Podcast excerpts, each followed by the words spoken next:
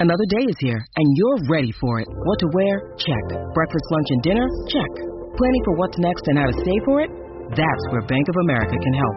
For your financial to-dos, Bank of America has experts ready to help get you closer to your goals.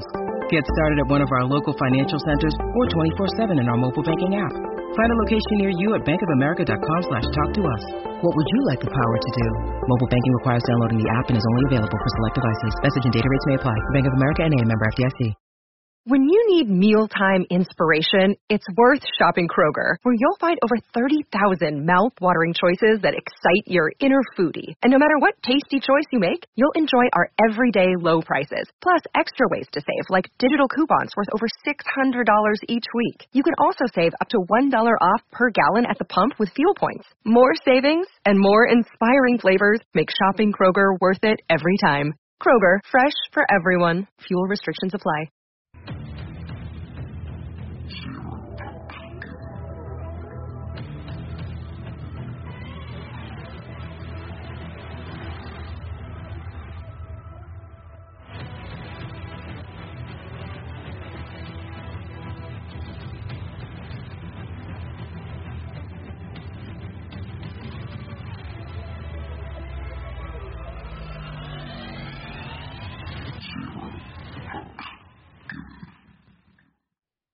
Hello and welcome to Zero Pucks Given, the UK Ice Hockey Podcast.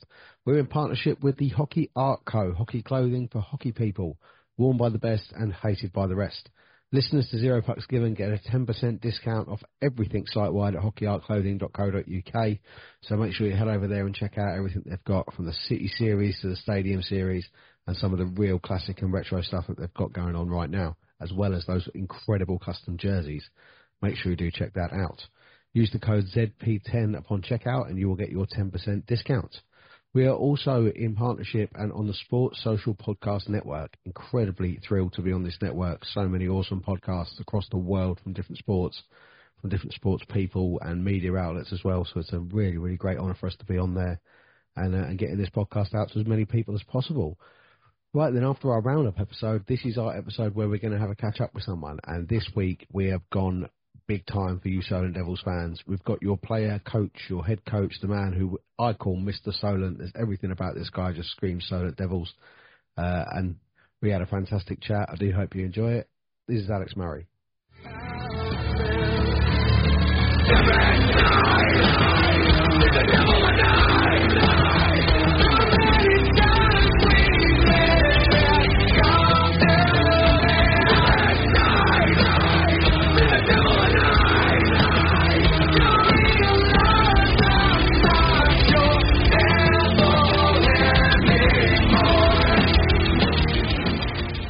Zero Pucks Given in partnership with the Hockey Art Co. and on the Sports Social Podcast Network. Absolutely thrilled to welcome Mr. Solent himself, Alex Murray. How you doing tonight, mate? Yeah, good, mate. How are you? All good? I'm really good, really good. Just uh, getting a little bit warmer now. The little chill has gone out of the air where, where I am in Essex. Probably a little different for you on the south coast. Yeah, we still get obviously the wind from the city, but it's actually better. I mean, I'm supposed we're probably a bit more used to the, the cold weather, I suppose. Not not Scottish though, mind you. So no, no, yeah, it's all it, good. It, you've just had a little weekend off because it was a Cup semi-finals weekend, which uh, you just missed out on literally by a point.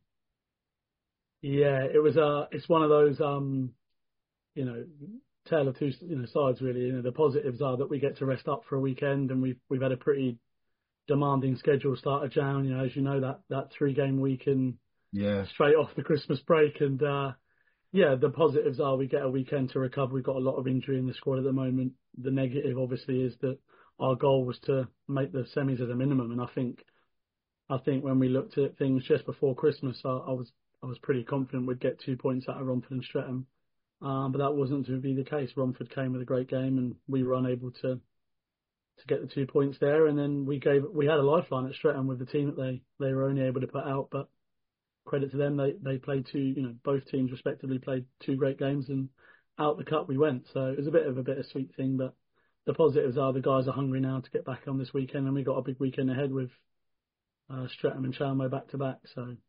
Yeah, that is a big weekend. That's especially obviously Streatham coming to you for the early face off and then travelling to Chelmsford on a Sunday. It's probably your longest away trip, isn't it? So it's... Yeah, uh, that and Milton Keynes, Milton Keynes probably I think as well is a bit is a is a bit of a trek, but yeah, look, it's the the double header weekends this this year have been few and far between for us. That's because we're not in the additional cup this year. Mm. Um, and again, there's been some positive and negatives to that. You know, guys are finding out even with just one game weekends, they're just as bad as they felt after two. um, your body just kind of gets into the state of that you're playing, and off you go. But um, yeah, it's it, it's one of those weekends where we want to be competing at the highest level, and what better two teams to play straight at Streatham home and Charnwood away to really test where you are, and to you know really put into practice what we have been trying to implement this year. Yeah, that was something I was going to sort of mention with you because obviously you give your thoughts every time Solent plays. You give your thoughts to the podcast, which is uh, you know we're incredibly grateful for. That having this sort of one game weekend right from the start of the season, did you guys really struggle to sort of get into a rhythm? Um, yeah, we're going for a bit of a rebuild as well. I think that's been obviously highlighted, and we I say it a lot, but um, we we really were in a position where the the extra games in the cup meant that we were playing too much. You know, the demand on the players. Bearing in mind we've got a Division Two team where we're closely linked, where five or six guys both play on a two way. It just didn't seem right for us to, to add an additional ten games onto a very heavy schedule already. Um, for a team that are aging, um, and the younger players need the opportunity at the Division Two end. So going into it was a bit um, of an unknown. Uh, uh, we haven't played this reduced schedule as often over the past you know, five, six years. Um, and I think the one big thing is if you lose a game on the Saturday and you've got a double header, you you know within yourself, well, you've got Sunday to put those little things right. We talk about it, we address it. You lose on a Saturday and don't play again until say next Saturday or Sunday. You've only got to practice on Thursday to talk about it and it, it just sits with you. It grates. I mean, don't get me wrong. There's nothing wrong with losing two games back to back, but it happens in the sport, doesn't it? At least, at least you got a chance to rectify it the day after. And if you didn't, well, it wasn't your weekend. You weren't good enough. But you know, we lose to Romford in in the shootout, and I've got to sit there and wait for eight days to put that right, and we didn't put it right. If that makes sense. Now, then I got to wait another 14 days. Mm. That is the one negative behind it. And as I mentioned to you guys, just find that they don't fall into the rhythm of you know chemistry in lines and the game itself. And actually, the, the injuries don't seem to be any different. We seem to still be picking up the same injuries as we were when we were playing double headers. So it is food for thought. I mean, I'm still I'm still um, content with my decision and the reason behind it. It is working. The development for the players are that they're playing Division Two the guys that need to play the extra games, and they're benefiting. Our Division Two team is being is more successful this year than it ever has been. Guys are able to play at Division Two in a more um, important role, which helps their development, and then they're able to implement themselves in our games in NIHL one. And the older guys that have got the families and the old bodies as such get that fine balance because there's no sport like ours, as you know. There's no not even professional footballers play Saturday, Sunday, if you know no. what I mean. And so for people with families, you know, uh, or even a social life, a partner, yeah, you know, or another hobby, it it completely takes your entire social aspect out of it during hockey season. So finding that balance is a really key thing. So there is, you know, yeah, the negative is we don't find a groove, but the positives are the players come back refreshed, come back positive, in a good mindset. The wives and girlfriends are more pleased that on the Sunday they've take, been taken out rather than trip to Chalmo. So it's finding that balance for us as a club, and yeah, we're we're we're you know, there's there's you know I'm still not quite settled where we are. Probably would have liked three or four more games, which could have happened if we split that cup, but it is what it is. Yeah, obviously they've gone back to sort of the old way of doing it, of having it with the with the league fixtures. The um, as you say, with some of the older players in the squad, I don't know if it's still the case with Jan Kostal coming in at Oxford now. You, do you have the oldest player in the NIHL still? Couldn't believe it. I mean, when I saw, I, I, think Oxford or something posted NIHL stats is, you know, off off Joe's stats that we were the oldest team in the league, and I thought quickly I need to sign a kid. So I rung up uh, one of the kids who's just come back from Sweden and said, "That's it." About not not because of that reason, obviously, but I said, "Quickly get you on the books. We need to lower our age." But it's really strange because actually, if you look at us my, my my journey as a club, as you as you called it, you know that Mr. Solent or whatever. Yeah. When I first started ten years ago or whatever it was, we were the youngest team in the in the league by far. You know, we had two we had a two way deal with Guildford uh, under 18s. Two thirds, you know, two, three, four, five guys in our team were on two ways from Guildford under 18s or the Phoenix.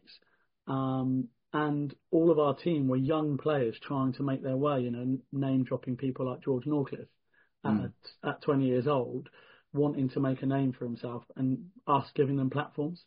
And so we were able, you know, as a young team to help players become more exposed to that level of hockey rather than this.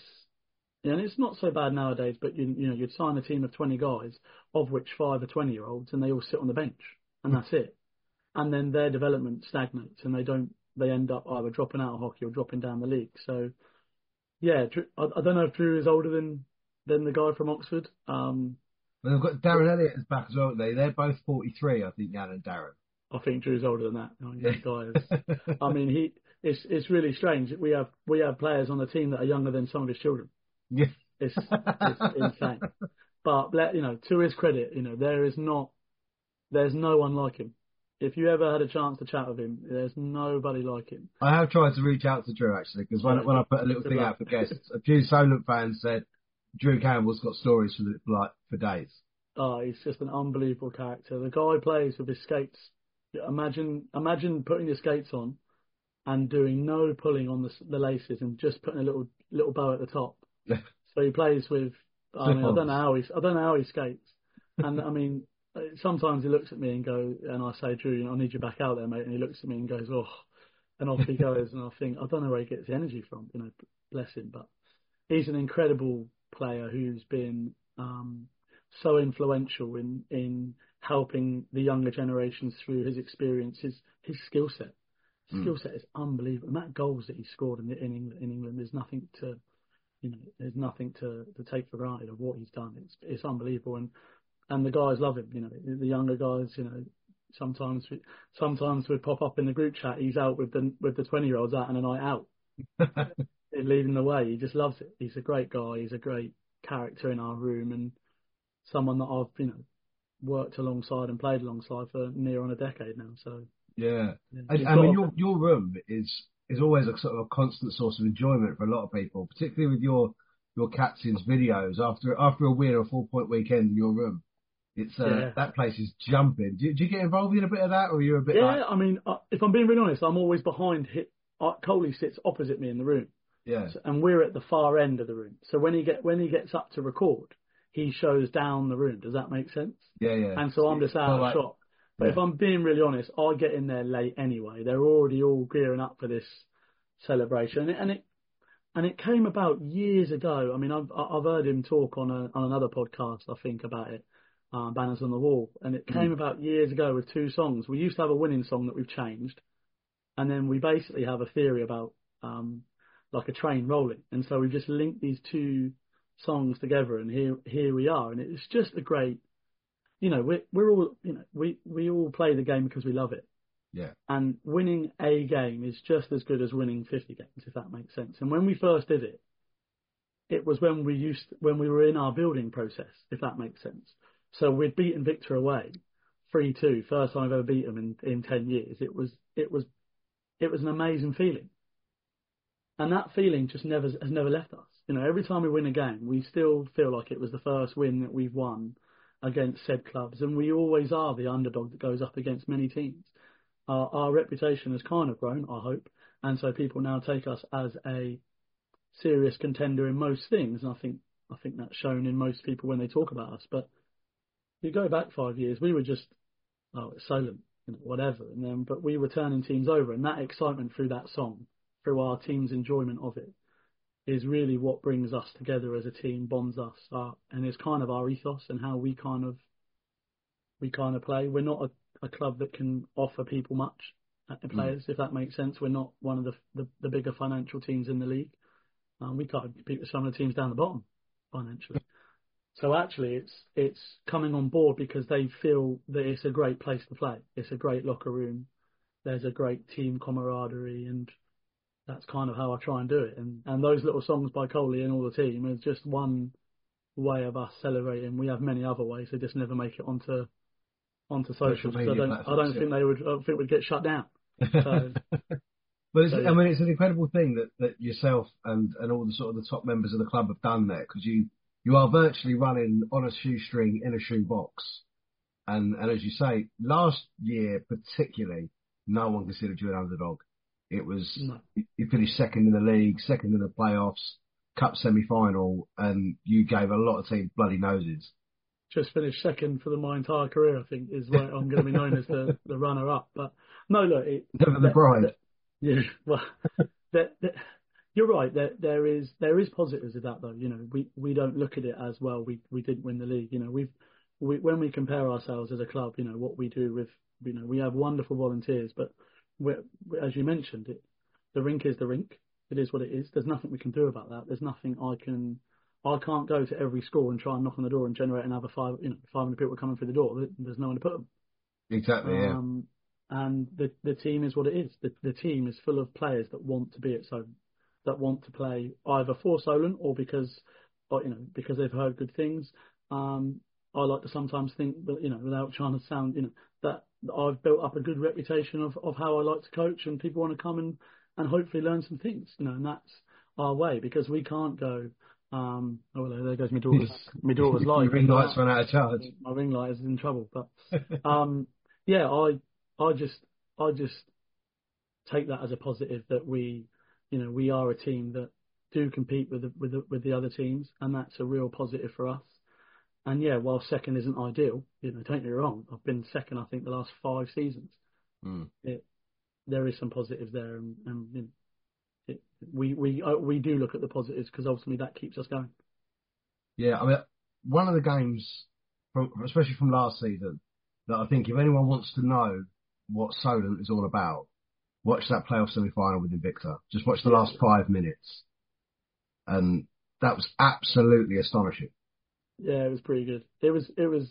Don't get me wrong. I, I was on the ice. I think when I think it was Husker scored the third, and mm. we were slightly pushing then at two one down. I think it was all, yeah, two one down.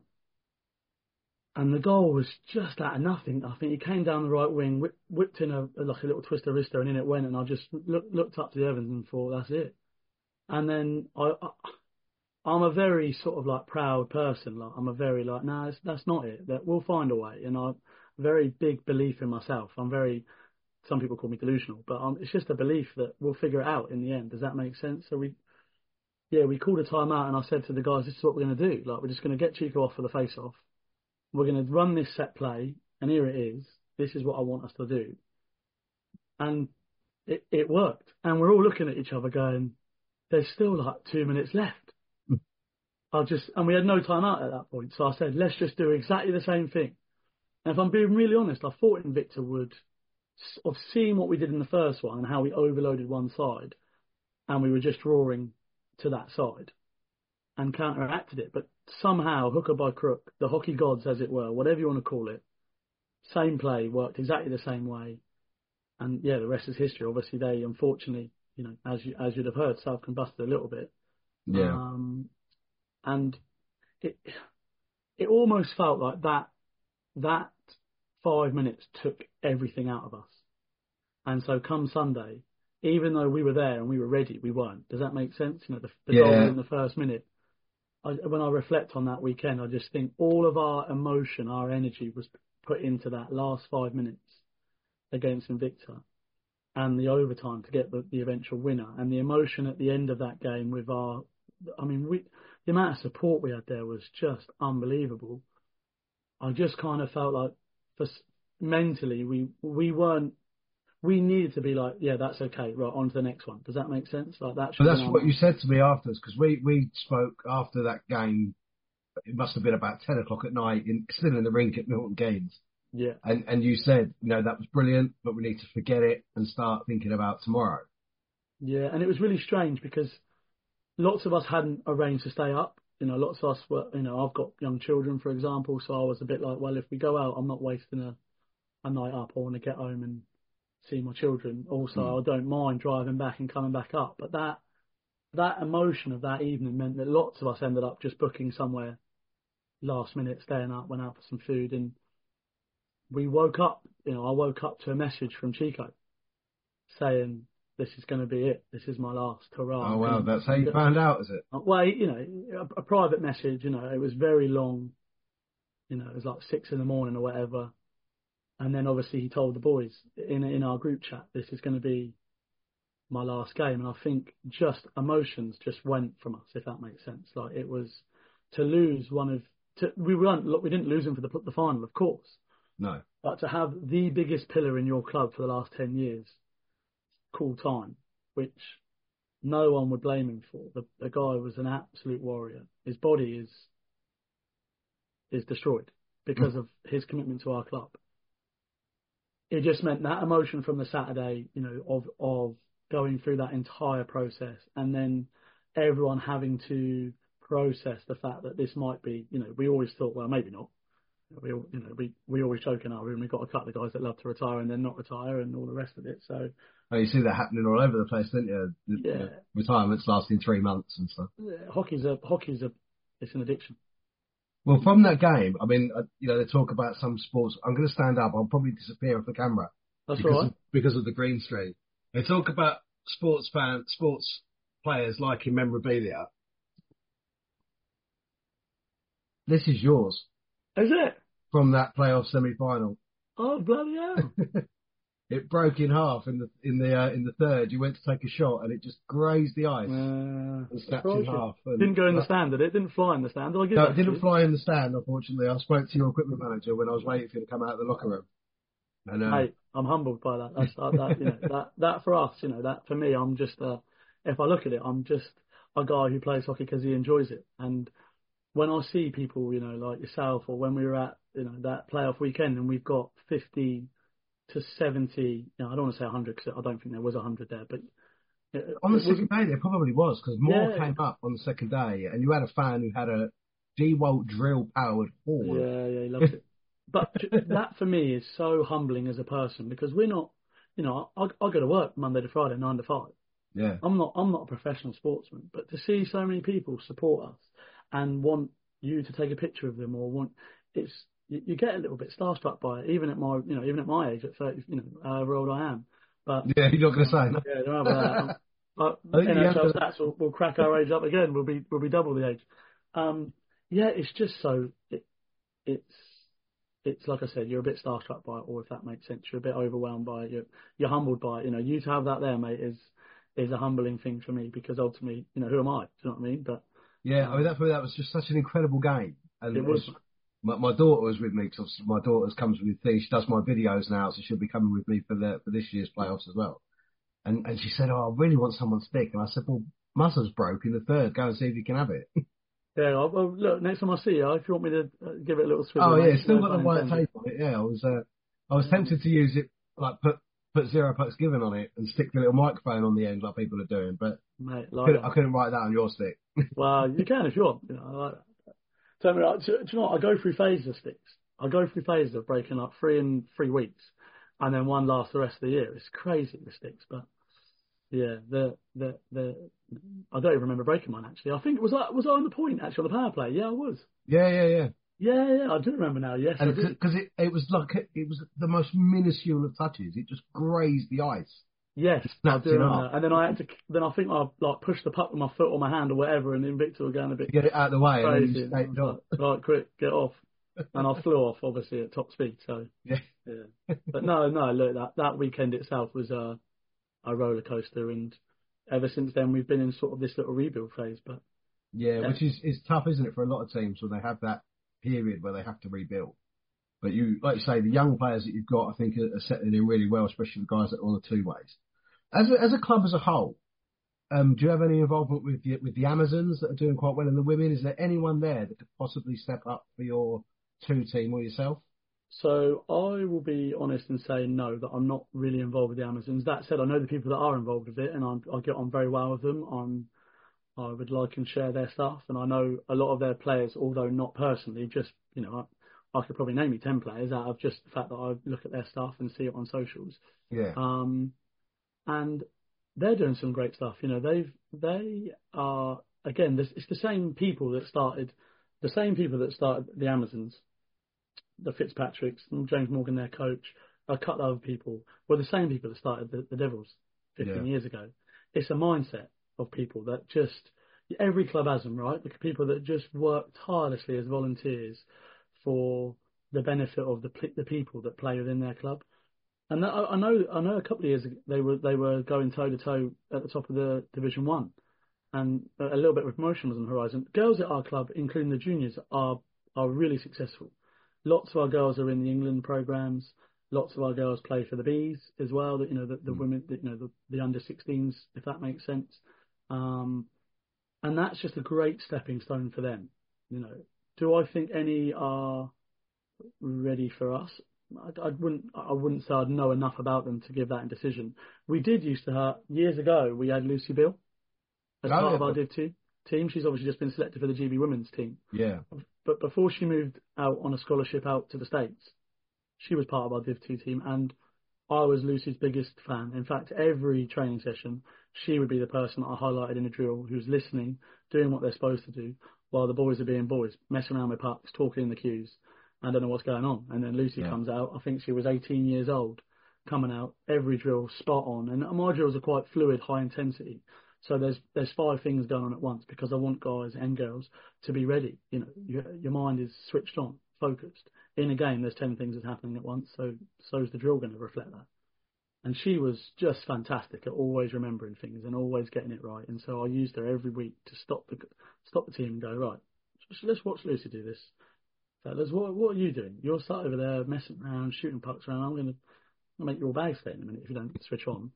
Um, and since Lucy, we haven't really had anyone come through. There's a couple of girls, 16s and 18s, that I'd be really interested to see how they develop. The, the biggest issue with the crossover, speaking openly, is that physicality level. Yeah. Skill set wise, we've got a couple of girls in the in the England program at 15s and 16s.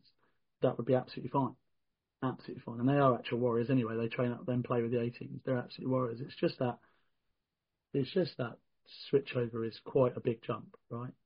So, I mean, we played against, um, I can't remember the young lady's name in Romford. Is is it? Ellie Wakely. Is it?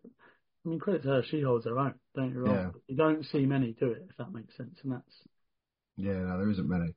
I'm not sure, what you know, I'm not sure what what that, you know, where that is. But lots of the girls obviously are happy with that women's women's league that that is quite competitive. You know, I know I know Bracknell used to Certainly. years, so yeah, really, But really yeah, stuff. having daughters myself, although not in ice hockey, I'm a big, you know, I'm a big believer in that, you know, you know, women can and, and girls can, and we should give them every platform. Um, and that's something that I'd always look out for. Um, like I said, unfortunately, I don't know too m- enough about the Amazons. It's probably the only part of the Solent that I'm not as involved with. I've got to have, you know, see my children and do something else. Yeah, of course, yeah. I actually probably play roll hockey on the Wednesday actually when they train. So Yeah.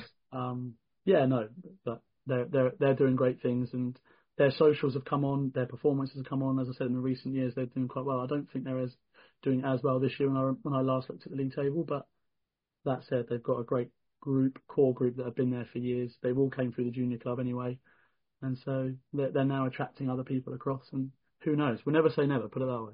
Yeah, absolutely. So how long has it been that you've been the player coach and had more responsibilities than just being a, being a player?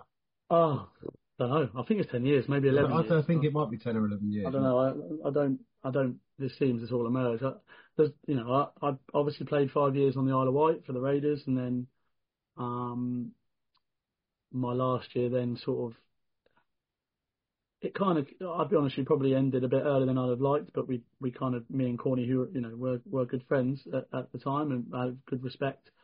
Um, we just didn't quite see eye to eye where we were in terms of um, how how we looked, in terms of me as a player and, and him what he wanted from me and what that meant. And so in the end, it kind of just fizzled out, if that makes sense, over one summer.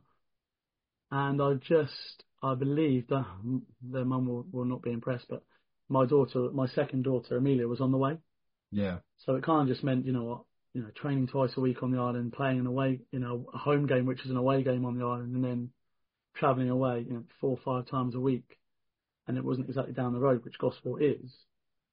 I kind of went, all right, I need to take a little bit of a step back. So I think in my first year, I was coached within six months. I think um, the coach at the time, Will Francis, there was a there was a bit of a um, an internal thing. Will stepped stepped away, and I remember Paul Fitzpatrick, who was the manager at the time, Um, and a couple other people just said, "Did you want to do it?" And I think I was like 24 at the time, but I'd been coaching in the junior club and leading lots of things since I was about 12, 13 with my dad.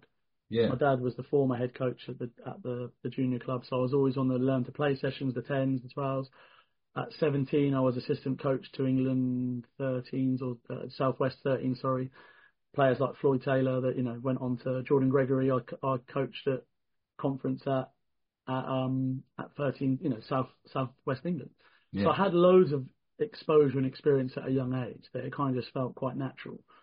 And I think the the deciding factor was the players. You know, I, there was a lot of senior guys there that had been senior to me when I was coming back into that room. You know, Andrew Goddard, Chris Abbott, Kent Johnson, guys that probably don't, you know, ring names to you, but are very well known at our club, if that makes sense, and were part of the massive success that got them promoted out of Div Two. Yeah. And when they all seemed okay with it and were happy for it, you know, I'm I'm ten, you know, five, ten years younger than most of those guys. It yeah, it kind of just took off from there, and I had my own my own way. I brought in a guy called Steve Gannaway. I don't know if you'd know Steve, but a very very renowned name back in the old EPL days for the for the Wightlink Raiders. Was part of the Bracknell Bees coaching team as well for for many years. Um, was a really close family friend, and was was one of the main influences in how I coached because I played alongside him on the island. Um, I'm sure he won't resign. He was a bit older than me, so he was at the end of his career as I was at the start. But he taught me so much about um, what it, what the expectations are in terms of being a you know professional hockey player. Not that I ever was, but his expectation never changed. You know, it doesn't matter if you're an amateur or a professional. You turn up for a game and you're prepared for said game, no matter what. You're not turning up eating a KFC or whatever, or on your phone, you know, or Yeah. letting things come into the room.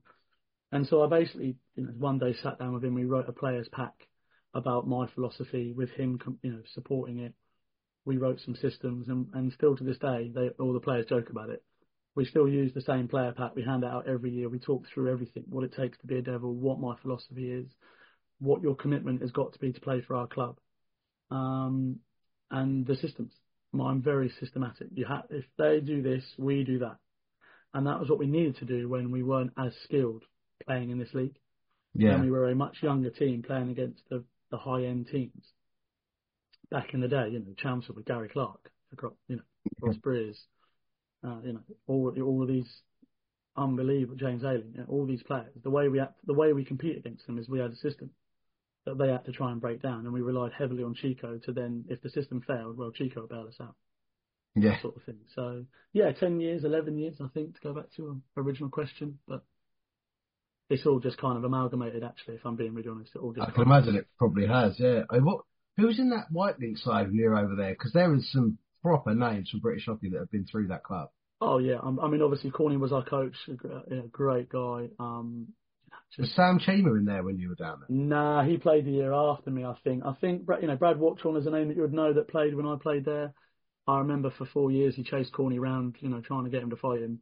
And then Corny thought, you know what? If I sign that guy, we had the two toughest guys in the league, and we just walk, we just, we just walk around owning the place. Um, you know, no one would touch us. We Yeah, had the a guy- trash stuff. Yeah, we yeah, I mean, we we were just we had our way of playing, and, and it it's almost like the Streatham of now. That you, eh, most teams go in slightly slightly hesitant about them. Does that make sense? Yeah. You They've know, almost got that sort of Mike Fear Tyson. factor. Yeah, that fear right, factor. fear factor. And there's and the rest of the team play with that no fear when you know that you've got. If I've got caught, I mean, I play the line with Jeremy Cornish. Ain't Yeah. no one, no matter what happened to me, I'm okay. I remember in Cardiff, I got completely cleaned out mid ice. I head down, skated through the middle of the rink, and I got completely cleaned out. Before it even got up, Corny was there, gloves dropped. Yeah, no worries, I'll take care of it. And that gives you a sense of confidence, if that makes sense. Um, I'm trying to think guys that you would know. I mean, we had a guy called Robbie Brown, absolute beauty from Belfast, had come over. He was a kid in the elite league, and we'd brought, brought him over. Nathan Taylor was playing for Newcastle Vipers back then. Again, you're talking 15. I'm showing my age now, but 15 years ago. Yeah, see, I've, I've, I've been I've been in sort of four or five years, but I have done I've done a bit of research as to the old the old sort of Yeah. ways of it all and, and some of the old names. Um, I just before the end of last year, I had Pete Wynn on Yeah. the podcast, Yeah, and yeah, he Doing was telling me the story about the old Vipers and stuff. Brilliant. Yeah, I mean, uh, people that you may know, like Richard Facey, who eventually came over to, with me to Solent. Ben Locke came over with me.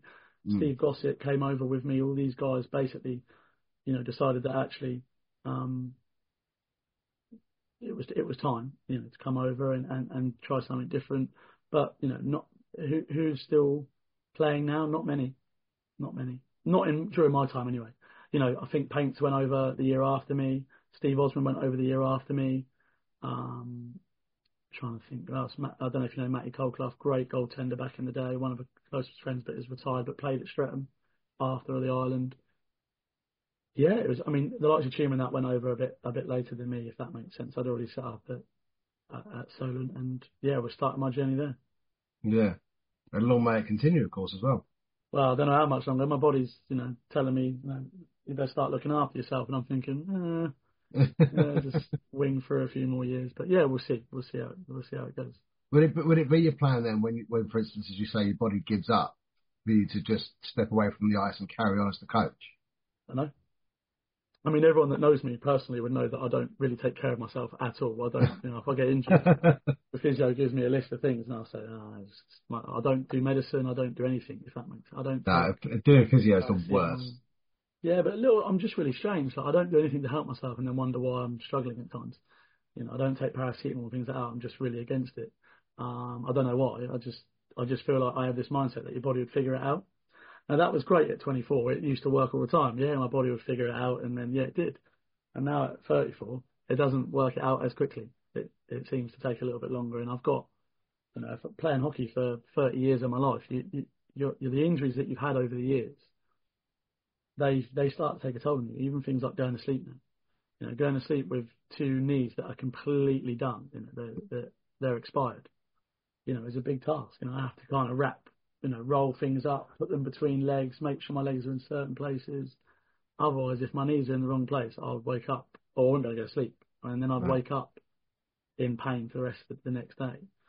Even things like starting to get like achy arthritis in, in the hands because I hold a stick five times a week for the last 30 years. Um, and I do coach, you know, if you look at a Tuesday, Thursday, I'd coach for three hours before I start my own session. Yeah. So just little things like that are, are the things that are frustrating me at the moment. But well, then you said tonight you said you're going to do seven aside. Wednesday night you said you got roller hockey. Yeah, Perhaps it's time to start slowing down on other things. Yeah, it's strange. It's strange. You'd think I'd be fit as a fiddle, you know. You'd think I would be fit as a fiddle. Like I play five, I play seven aside now tonight, most Mondays. I play yeah inline on Wednesdays, which the guys will dig me out for because you know they all they all dig it out a little bit uh, in the team. But every time I dig it out, I just sign another roller guy just to add on just to add even the balance out. If that but when Pete was on, because Pete's a roller guy, he is, and, and he said, you know, look at you know Connor McDavid, Connor Bedard, you know, these guys are all roller players. Yeah. So it was good enough yeah, for the NHL. Why it good enough for over here? Don't get me wrong. You know, it, it does. It, it has its positive and negatives. You know, your skill set in terms of your, your hand-eye coordination probably increases, but you pick up a lot of bad habits. Yeah. It's a non-contact sport, so then you you then have this sense of security that yeah, or I could toe drag someone or I could stick hand around someone in roller. They can't do anything about it. Yeah. You get onto the ice, they'll absolutely level you, and you think, oh, yeah. out, yeah. oh, I forgot. Sorry, I forgot. Your skating stride goes off a little bit as well, obviously because it's a different, it's a different stride, it's a different technique. So, yeah. Why yeah, is that when hockey players refer to skates as new wheels? It's crazy, isn't it? Yeah, because. yeah, I don't know. Uh, yeah, and also when, when we talk about trying to increase our speed as you know as a coach, I'd always say wheels, wheels, wheels, rather than you know move move your blades, move those escape blades over there. it doesn't sound as good, does it? So we've had a few questions come in on, on the socials for you. Uh, some quite interesting ones actually. Sure. So, Sophia has asked a couple of questions. Uh, she, I'm assuming this is probably going to be because of your dad. What got you into ice hockey? Yeah, it's my dad. Yeah, yeah. I mean, bless him. I mean, we were my dad's second family, so my dad was already a little bit a, a little bit older when it when we were on on when we'd turned up on the scene. I think I think I was involved with the. But by that time, my dad had had his career. My dad had played in Belgium, across Europe. Was one of the was the first professional player in the country, I believe. Played an exhibition game in Madison Square Gardens in, against the New York Rangers. His oh, CV cool. was unbelievable, and and the last two generations don't really know him. But if you go back a generation before that, it, that's how that's how I was known. Everyone used to go. I remember when I went to the island my first year. Gareth Endicott from Swindon. Yeah. Um, his son Ollie plays in Leeds at the moment. That's the only reason he knew my name. It was like, oh, I know your dad, Pete. And that's how I was sort of known in the hockey world. I was always seen as, well, you're Pete's son. Yeah, you're from that generation. Oh, don't get me wrong, the generation above, slightly above me now, and my own generation, everyone below, you probably won't know my dad too well, if that makes sense. But to say, you know, I'm not someone that blows, you know, my own family's trumpet, to say he was a an influential person in hockey in this country, it would be an understatement. You know, the things that he's done and did. He was part of England and GB for many years as a player, as a coach. Um, and yeah, when he when he when I was three years old, I think he was part of Gosport as the chairman, head coach, something like that. And so in we went. You know, my, my elder brother Lee played out of Swindon originally, um, even though we were Southampton based, so we're based in Southampton. Yeah. Um, my dad was coaching in Swindon. My elder brother played there, so that's where some people we're not we're known. You know, if we go to Swindon and the older guys would know a bit about our family. That's because my dad was there. My dad spent some time in Bristol, so yeah, come come free. I think I was on the ice with dad, with the brothers, and that was it really. I just I never stopped. I, I did think I dropped out for a year to play like field hockey and football at like 12, 13, just because at school it's really hard. Like at school, yeah. you've got no what you. I mean, who do you talk to like, about your sport? Play at school, they'll, they'll just they'll just go, "What? What are you on about?" And I'm like, "Well, all my mates are off. They've all gone and they're all going to meet up because they've got a game of football today at three o'clock, and they're all meeting before." And I'm like, "Yeah, all right, cheers. I'm off. I'm off to Cardiff yeah. for my for my closest fixture. Do you know what I mean? Like or whatever."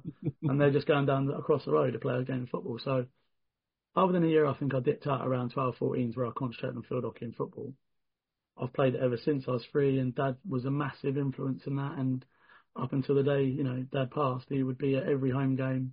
You know, on the Isle of Wight, everyone treated him so nicely. He'd always have his same seat, and the management there would look after him. And then on in Solent, you know, he still has his corner to this day where my family have their season tickets, where my dad yeah. sits or did sit, did sit, um, and my brother and his family now have it as their season ticket space. And yeah, it, it's a bit emotional to to talk about it, uh, especially in that first year past after COVID. Um, it was really strange not having my dad there because he's my biggest critic and probably the only person that I would ever, although I'd always tell him, yeah, all right, dad, whatever. Yeah, yeah, yeah. You know, I remember juniors. Juniors, let's say we won a game eight seven, and I was involved in every goal. He wouldn't he wouldn't compliment me at all. He'd critique the fact that I was on for four of the goals against or something. Do you know what I mean? And that's what my dad was like. And that's how I am as a coach as well. Like, I've taken that on board. I, I always say to the guys that if you're playing in my team, I like you as a player, and I think you deserve to be it. If you want an arm around you, I ain't going to do it because we're all grown men here, and hmm. I want I want to make us as a club better and you as an individual better. So I'm going to I'm going to tell you what you're doing wrong. And I, it's, I use Jock. Jock's a great my assistant coach, my bench coach. Yeah. I say, Jock, you have you've got to be the you've got to be the positive guy, and he's great at it he finds so many nice things to say about guys. I just can't do it. I just I look at guys. It's just like my dad was just to me the same. You know, we, very to the point, very very untactful, if you know what I mean. Very black and white. Did it ever feel like pressure when you were playing? Massive, massive pressure. In certain parts, you know, as as I mentioned, my generation and the generation just above me, they don't. It, it doesn't. It wasn't really that much impacted. But as a junior, you go to like I said, if I played a home game, away game in Swindon, Mm. People would just come up to me and talk to me like they know me. They do. They clearly did know me, but I wouldn't have a clue who they were. And they knew me, my dad, my family. How's your mum? And I'd be like, who are you? Not being disrespectful at all, but obviously they'd have played with my dad 25 years ago. Yeah. And I'm 10 years old, if that makes sense. And they would tell stories about, you know, all of their, you know, these are England players, these are GB players, and I'm thinking, I'm just 10 year old kid, do you know what I mean? So even that pressure as you grow older, the family name, you know, holds a bit of weight in, in the sport. Again, a bit older now, not not so much in this generation. And with that comes a little bit of responsibility and, you know, accountability for it, if you know what I mean. But yeah, I'm I'm proud of what we've done as a family in the sport. I'm proud of what we've done as in this club in particular. My dad did a lot more for the likes of Blackburn, Bristol before me. So yeah, yeah, can't say I'm you know, I'm too disappointed. It, it might end you know, my my younger brother's got a, a young boy in the, that, that that seems to enjoy it, but my girls have no interest in it. Um, so yeah, we're, we're, putting all our eggs in Jack's, our, our youngest of the, of the children now. About time some another Murray to feel the pressure. Yeah, we just we just had, we were just we were three boys, And the first three children in our family were all girls. My brother's eldest is a girl, and both mine children are girls. But that's great. Don't get wrong. I love the fact that I don't have to take my children to a hockey rink. I Yeah. do that for myself, and then I go horse riding, dancing, swimming, gymnastics, all the rest, and I get to be like a dad, if that makes sense. Yeah, no, absolutely. Rather than a coach coaching your children on the ice. I don't think I'd be very good at them. No, no, it can change the dynamic of your, relationship as well with your kids because it's because my, my my daughter sort of started with boxing when I was boxing, and Yeah. she really enjoyed it, and and I got her mum to sort of allow allow her that when she was going to turn over as amateur, I was going to be involved in sort of helping her coach. I couldn't be her actual coach because I wasn't amateur licensed, and then COVID hit, and then it all stopped, and afterwards she didn't want to pick it back up again. But um, but I know she can handle herself now. So, Yeah, well, don't, don't, don't want to meet her in the street corner. Right, remember, remember not to echo her when she's doing the recording, that's for sure. No, no, and uh, and boys ain't a worry for me. Yeah, exactly. well, that's, I mean, don't we'll be all day talking about boys and worry, but we know what we were like when we were kids. I just think, I just think, um, it's just that I still do it now. My, my, my daughter's, my, my eldest is a horse rider, and I'm trying to, sometimes I'm trying to coach her and I think, no, this is not my area of expertise. I don't actually know what I'm talking about. Just go and stand at the side. And so I do, uh, where I can, as best I can. But then there's always that burning desire inside me Yeah. to go, come As on. a, as a as a dad, you you- you're a, kind of a jack of all trades, aren't you? So you kind of have to know a little bit about everything. But that automa- that automatically means you know everything. The thing is, is when they get older, that that's great up until they're 10, 12. My eldest is 12. Mm. Then they start knowing things more about, you know, certain subjects and you, you can't lie to them. You just can't wing it. No, yeah. no. Yeah, sure, it's that. Yeah, I'm th- they're going, no, no, here it is. She whips out her phone. I've just, I've asked whatever these, these gadgets and stuff are nowadays and they know more than me. So, Yeah, Yeah. My, mine's nearly 14 now, so I'm uh, yeah, I, I can't win at anything anymore. no. no. That's No, a bit- it- it's really strange because I have, I have fully grown men listening to everything I ask them to do and I have a 12 year old tell me no. Yeah, And I'm like, so I was just, yeah, just trying to avoid it. yeah. So Piers asked the second question as well, which Sure. is a great question. I've never heard any, anyone ask it. Have you ever had a fear of the sport? So I think I went through a little phase where I, I don't know if you know, you probably don't, but I don't know, eight years ago, I, I literally, I completely snapped my jaw, um, and broke my nose in, in a hit by a, a guy called Dominic Hopkins, who at the time was playing, I think, for Oxford. Don't quote me. Maybe, yeah, I think it was Oxford. We were playing it, it and he was a teammate of mine on the island, and don't get me wrong, great, great player, um, great guy, but basically just his shoulder, he's about six foot six. Hmm. And I remember the blame was the ref. I remember it like it was yesterday. I get to the blue line, I chip the puck in. I'm watching, the, doing the old bad thing of watching the puck being, thinking, yeah, that's a good dump. Next thing, I'm uh, next thing I'm flat on on the ground, and I just feel this massive pain in my face, and basically my jaw had completely snapped off clean, and was just down here. And so I had to be put under and had to operate, and I had to have um, plates, and I've got loads of steel in my face from it. And it was my first ever bone that I broke ever in my life. And I think when you talk about fear, I think it's not a fear, but I think I became more consciously aware rather than subconsciously aware of my face and where I was going. Yeah, The year after, Danny Rose, who now plays for the Bees, at the time was playing for Streatham, randomly in his own DN had the puck and I was forechecking him and just again it was a mistake, but shot the puck, hit me straight in my nose, broke my nose again, and severed my entire lip.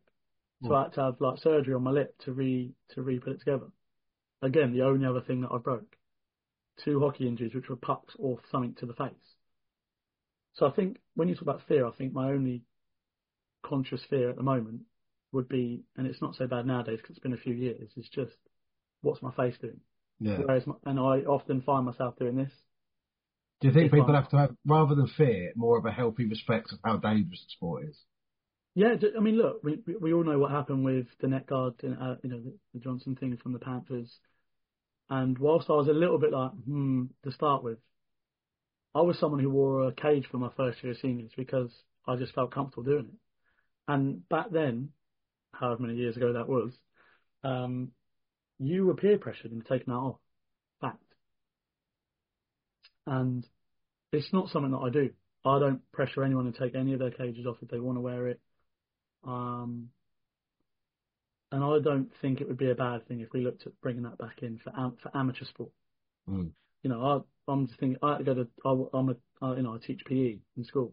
I remember after I did my draw on my face, I had to go back in with stitches all hanging out, butterfly, you know, Vaseline literally covering my face in loads of places, and children weren't exactly the best pleased to see me looking like that. And I'm thinking, well, why did I bother doing that? Like, what was the point? You know, it's, it's impacting what I'm doing in life. Know, my children were a bit like, whoa, what's this? What do you look like? Yeah. So I'm pleased to see that the net guard rule is in. I, I don't have an issue with it. I thought I would. I don't mind the net guard that I've got. Later on, it took I bet to buy three net guards to find the one that suited me, but that's with every bit of equipment, right? yeah, it's Um, comfortable, isn't it? yeah, so I don't. I think my only fear is my face from previous injuries. Um, I don't have a fear of failing. I'm, like I said, I'm pretty confident. I don't have any fears of you know not being successful or anything like that. Um, I just think, yeah, I just worry slightly if if a puck goes out to a point or whatever, or I'm certain distance away, subconsciously or consciously now, I would put my hand by my face, and that impacts the way I play because then ultimately I haven't got my two hands. I'm not ready. I'm more worried about my face. Does that make sense? Yeah. That's the best I can answer that question, I suppose. Hopefully, no players are seeing that and start taking advantage of it. But No. I think everyone is naturally more more aware of it now. I think that incident with the you know with what happened in, in Sheffield recently just makes everyone more subconsciously aware of what you're doing and how you're doing. Yeah. No one ever thought that they would go. "Oh, I don't ever think that I'm going to hockey and not coming back. No, absolutely. Might be that I might be hobbling back, you know, with a bruised leg. Yeah. And so that just makes you feel a little bit different, you know, I think. But yeah, I'm also I'm also practical. I also think that was one in a in a how many hockey games play. Yeah, yeah. Mm-hmm. in- What, what what's amazing since is obviously that some of the stuff that was said online that obviously by people that have no understanding of the game. That you, I think even people that do understand the, the game are seeing how often skates do go high in the air. Yeah, I saw, I saw it three times at Chelmsford last night. Yeah, I saw this um, Twitter feed from the NHL. Uh, it was just a random account who basically posted uh, circa a hundred pictures on his on his Twitter of near misses in the NHL. Just pictures of a blade just going like this, Yeah, or just miss it. Do you know what I mean? It, things like that happen all the time. That there's risk in our sport, just like there's risk in playing rugby. If you know what I mean. The big challenge is, is like you said, no one, no one think thought that risk would lead to you not going home. no, And I remember a few years ago, a, a guy died from fighting. I think it was in Germany. Fell on the back of his head. Done. But that impact was was it was less impactful because it was in another country. yes, of course. And while she read the story, it wasn't it wasn't on your news feeds, it wasn't in your algorithms. I mean, the incident in Sheffield was everywhere for Yeah. two weeks, absolutely Yeah. everywhere. And And what you got is you got big big sports networks like your Sky Sports News or your TNT back then BT or whatever it was, trying to give opinion when they have no they've no, no, never shown interest in our sport before no, and they've got they don't have the most informed people giving you the most up to date, not you know, no it, was, information. it, was, it was virtue signaling, really. That's all they were doing. misguiding and Yeah. and striking too much fear into the eyes of everyone. When realistically speaking, it has has a has a footballer died in the last ten years? I'm I'm pretty sure someone would. Oh, look, well, I could think of at least four that have had heart attacks on the pitch in the last 10 years. Yeah, you know, so it you could walk out on the road and get hit by a bus. I'm very much like that. I'm very karma and fate and all the rest of it. I'm very Yeah, much yeah. like there's no point. Don't worry about doing.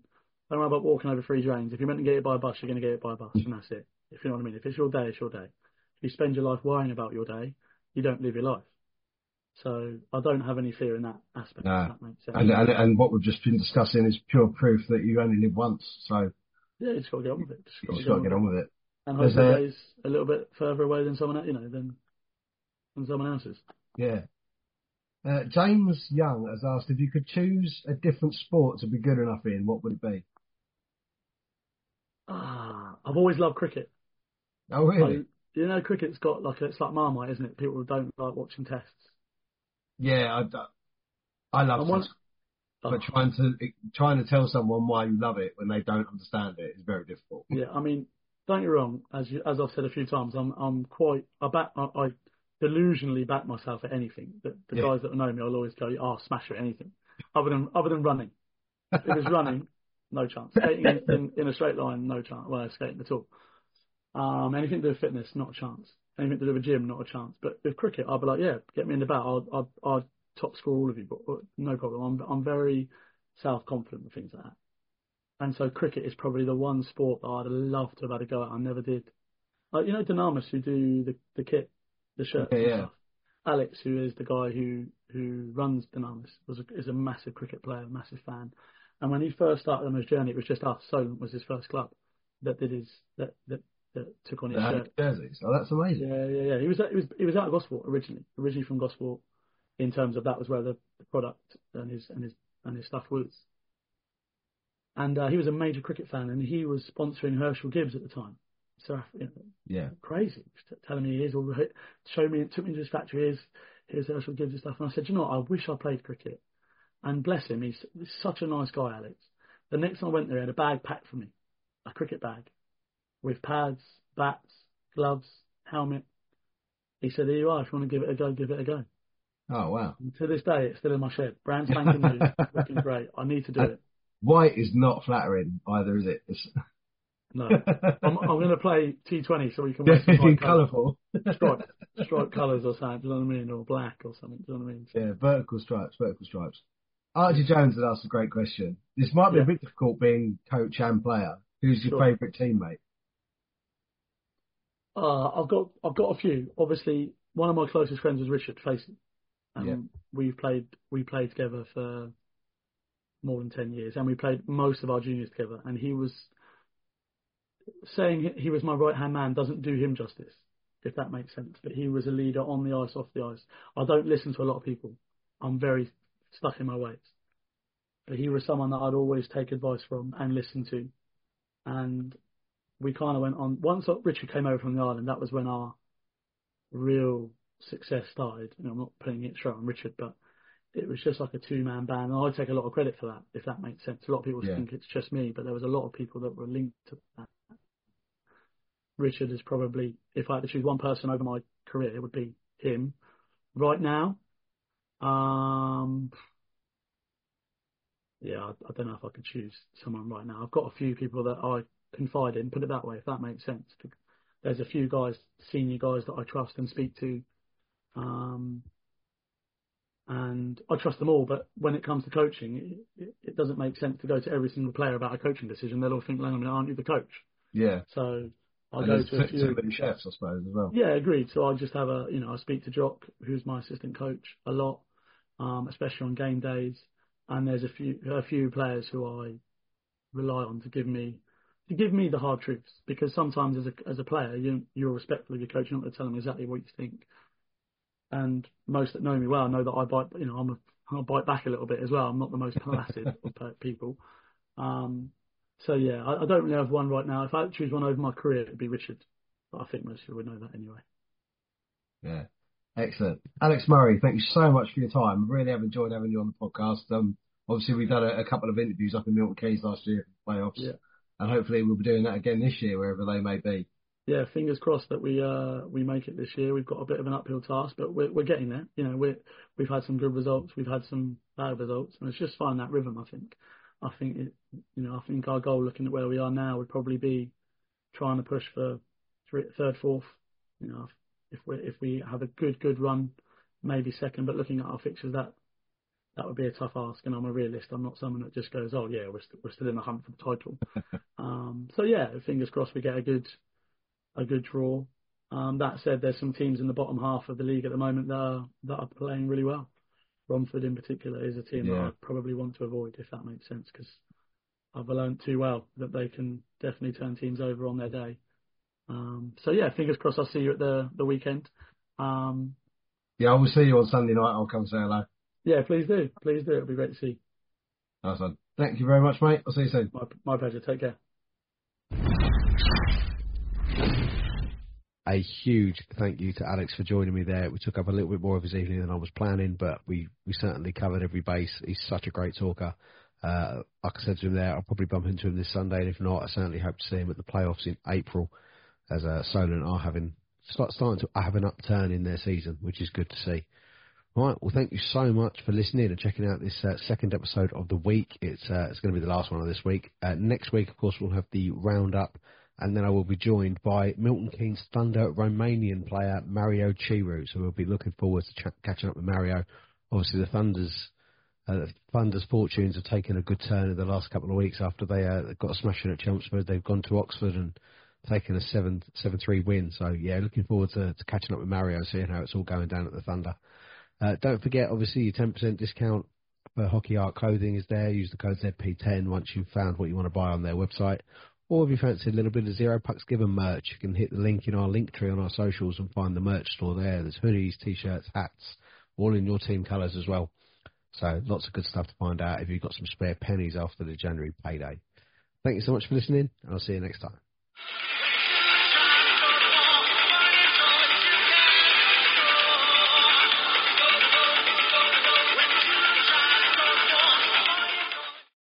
Sports Social Podcast Network.